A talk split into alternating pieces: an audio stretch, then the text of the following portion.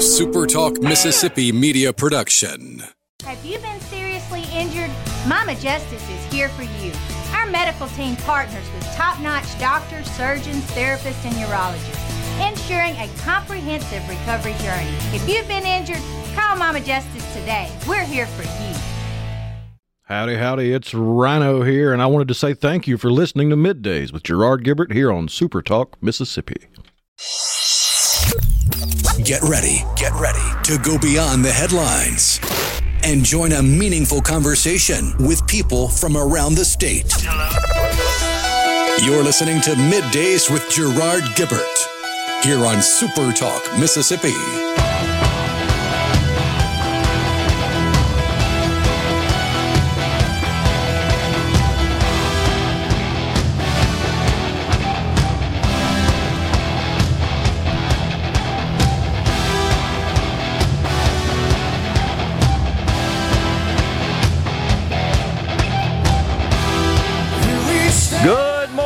Everyone, and welcome to Middays SuperTalk Mississippi. I'm your host, Gerard Gibert, along with Rhino in the Element Wealth studio, guiding you through the middle of your day with facts, fodder, and fine music as we launch a brand new week on Middays, and it is a Thanksgiving week. Rhino, how about it?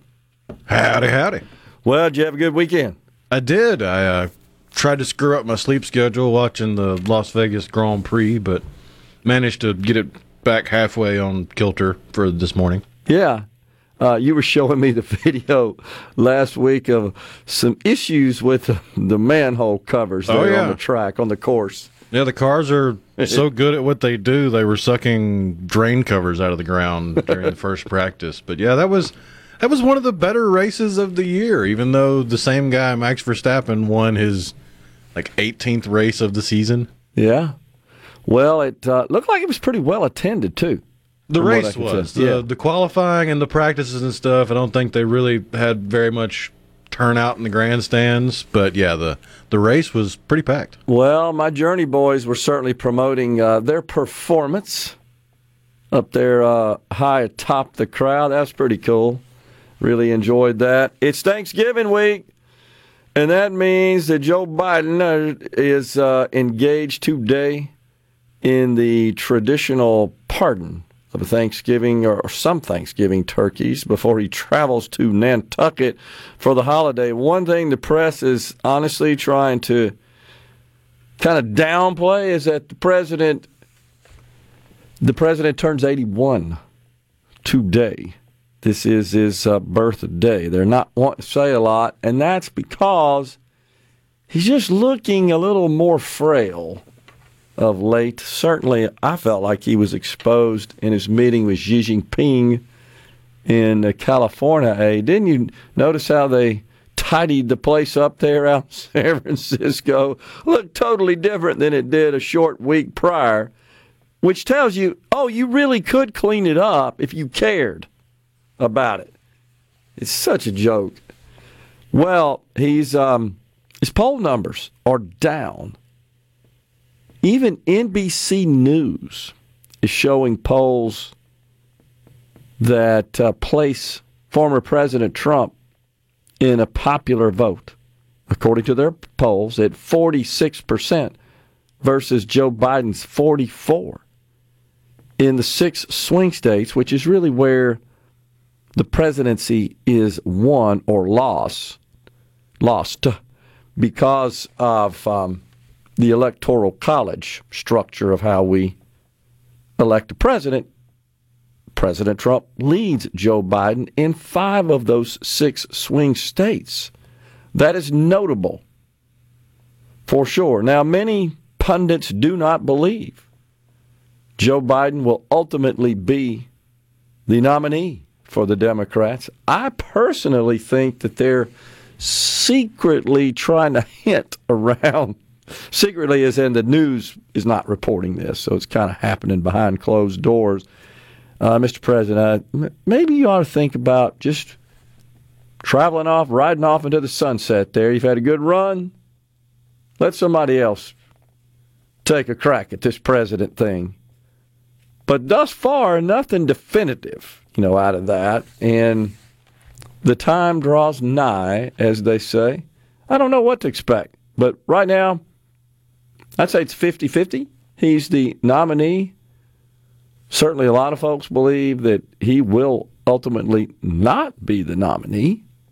I'm not sure if that's good or bad for Donald Trump, who at this point certainly looks to be the eventual nominee. Now, he's got a lot of legal issues he's got to wrestle with, but I'm just not sure. Uh, by the way, I'm looking at some news here across the the uh, the crawler on the screen in the studio. Texas has rejected school choice. You remember a couple of weeks ago we reported Governor Abbott said we're going to get that done, even if that means we call a special session. So I don't know the details, Rhino, I, but that just came across. That's interesting. All right, give the folks a little update on the weather, please, because that's something we got to pay a little attention to today. Yeah, especially in southwest Mississippi, uh, up into central Mississippi around the, the capital area. But for the most part, if you're in the Magnolia State, you've got a better than 50 50 chance of the wet stuff. And if you go farther south and farther to the west in Mississippi, you have a higher and higher chance of severe weather, mm-hmm. including what they're calling an elevated risk for about the bottom the southwestern quadrant of Mississippi.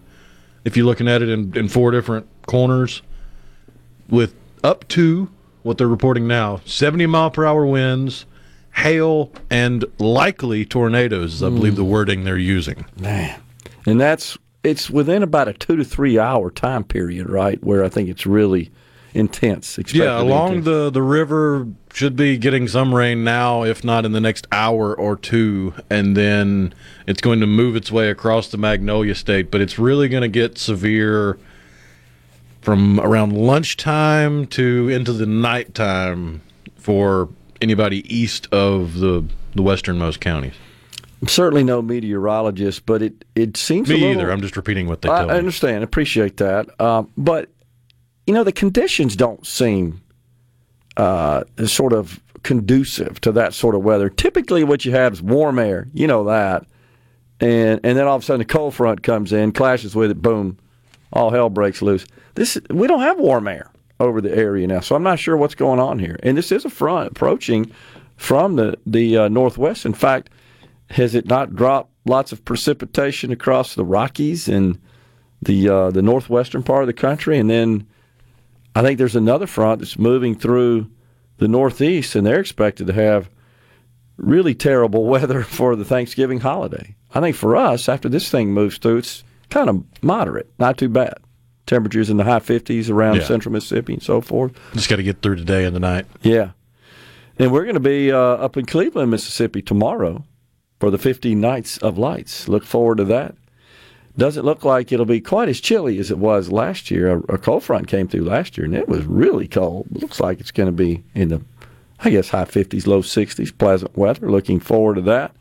Jake Tapper yesterday on State of the Union over there at CNN, he said, quote, speaking of Biden's numbers, this was yesterday, tomorrow Biden turns 81. Happy birthday, Joe Biden. If you're watching, Happy birthday, Joe Biden, for turning 81. That's a milestone that is unlikely to quiet the persistent concern within his party about his age. Although you heard Ron DeSantis talk about Donald Trump age this morning. He sure did. He called both of them out, said they were too old.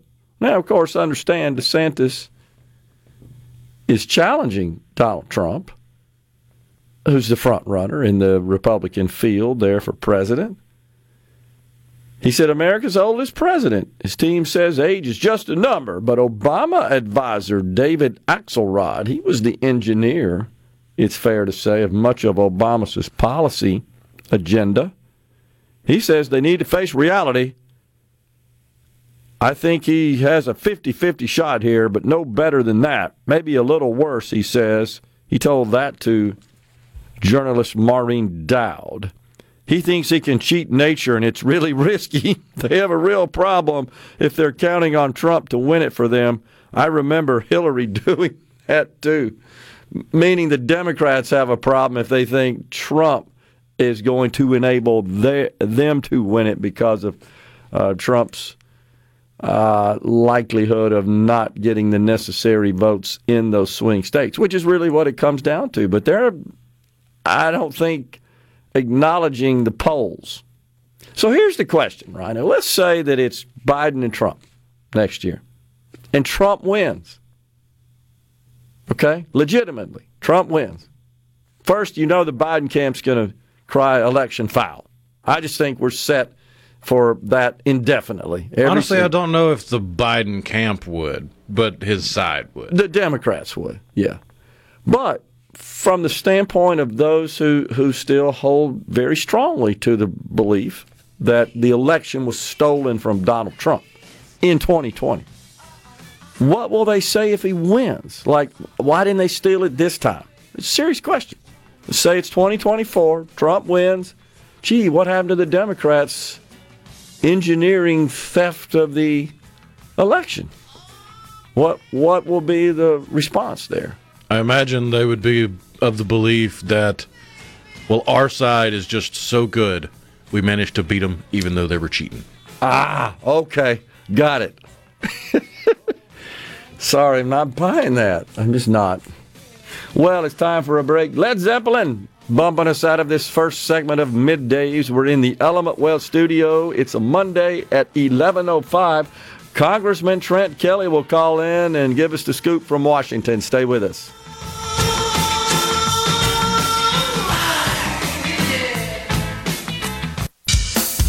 Now back to middays with Gerard here on SuperTalk Mississippi.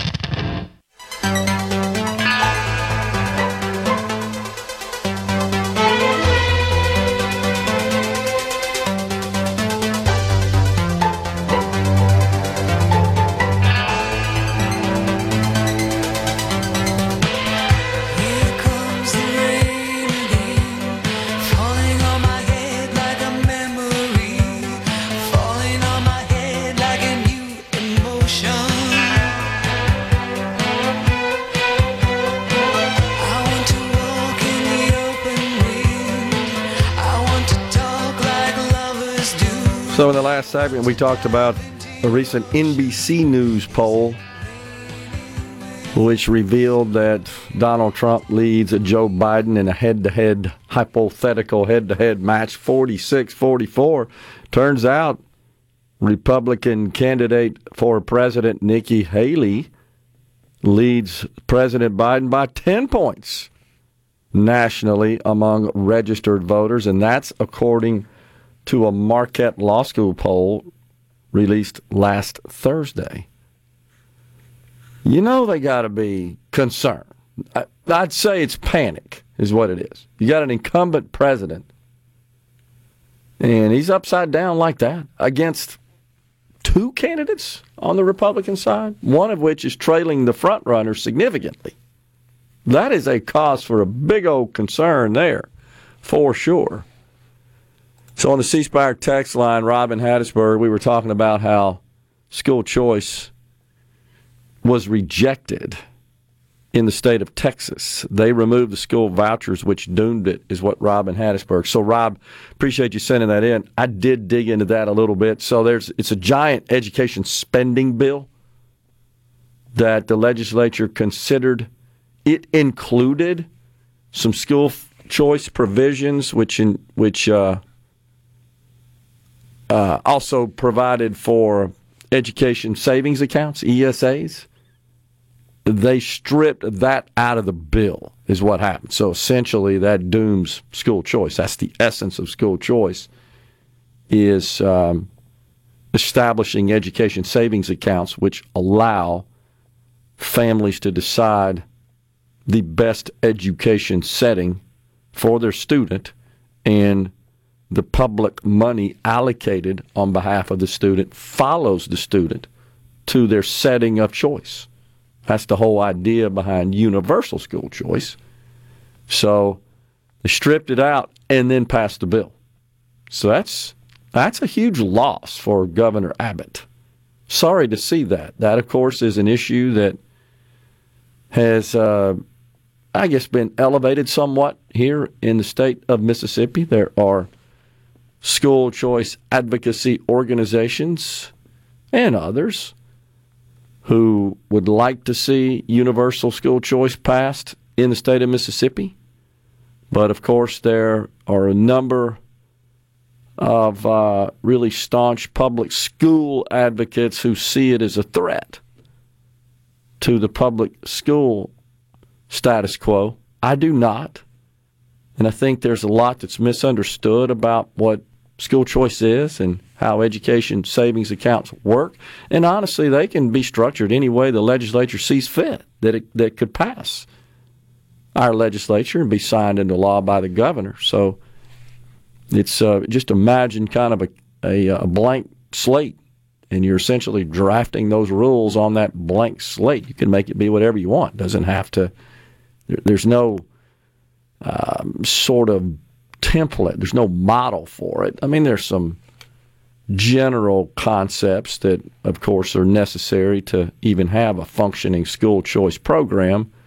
But uh, Florida's, for example, doesn't look like Arkansas's, for example, doesn't look like Arizona's. Those are three states that have really robust school choice programs. You can make it be whatever you want. But sad to see that the Republican controlled Texas House voted down the school choice measure provision in the education spending bill in the great state of Texas. Darren in Jackson says, wonder if they are planning the Trump Biden debate yet. I don't think Joe Biden debates. I really can't see him doing it. He didn't last time. Now, I know they kind of justified that on the basis of the COVID. We can't be around other people, recall. And Joe Biden won by sitting in his basement. I think, had he, and he did some Democrat debates. And if you go back and look a short four years ago at his debate performance during those Democratic debates and his behavior now, his public facing behavior now, it's clear that there's been significant cognitive decline, in my view, since then. And I do think that's that's uh, that's plaguing him in his reelection efforts, and I think that's why Democrats are sort of quietly trying to hint at this point, and it may get to the point where maybe it's Barack Obama that insists you can't do this, Joe. Maybe he would listen to him. I don't know. Honestly, I just I don't know how to feel about it. I don't even think that would work because I mean, when Obama was president, he couldn't keep Joe in line as vice president. I mean, nobody can. The guy's a live wire. You don't know what the heck he's going to say. Called Xi Jinping a dictator to his face, essentially, or in the same room where he was president. And Secretary of State Antony Blinken, uh, I think, was about ready to do a face palm plant, right? palm plant. Unbelievable. What else did he say? Something crazy. Oh, he started to divulge some of the plans to rescue hostages in Israel, and Blinken was over there kind of nodding his head, oh, Mr. President, you're not supposed to tell the world what we're doing here. He just seems to be oblivious to the sensitive nature of um, of such information. That's not good. Not good, in my view. You know, it's Thanksgiving, so here's the deal. Do you eat pumpkin pie? Uh, not if I can help it. Me either. I'm not a big pumpkin pie. I'm pumpkin. not, not opposed to it, but I'd much rather have sweet potato pie. Okay. Well, Costco says they can't keep them in stock. They're having a huge run on pumpkin pie. And uh, this is an, an item apparently that is popular with Costco shoppers. but they're finding shortages. they're finding supply chain constraints of pumpkin pies. How weird is that? They started appearing in the warehouses at the end of August. And they can't keep them in stock. Wow. That is uh, that's incredible. They sell about 7 million a year of pumpkin pies. Interesting.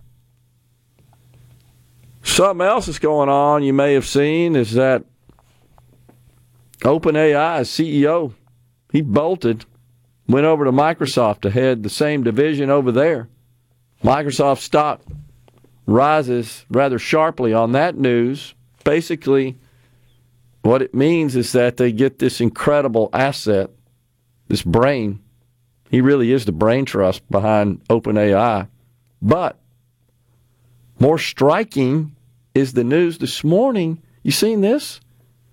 That about 500 workers over there at OpenAI says if you don't fire the board and establish a new board, we're going. We're going to go with Altman, the CEO who left OpenAI over to Microsoft. We're going, we're following him if you don't get rid of the board. Now, 500, this is not a company with 10,000 employees. 500 is like most of the employees. This isn't a giant multi thousand staff company. That's incredible. Uh, as a uh, as a shareholder in Microsoft, I was happy to see that news because it did represent a jump in the share price. We'll see. But Microsoft is, I think, really poised to benefit significantly from this AI explosion, perhaps more so than any other company at this point. But that, God, that just landed in their lap.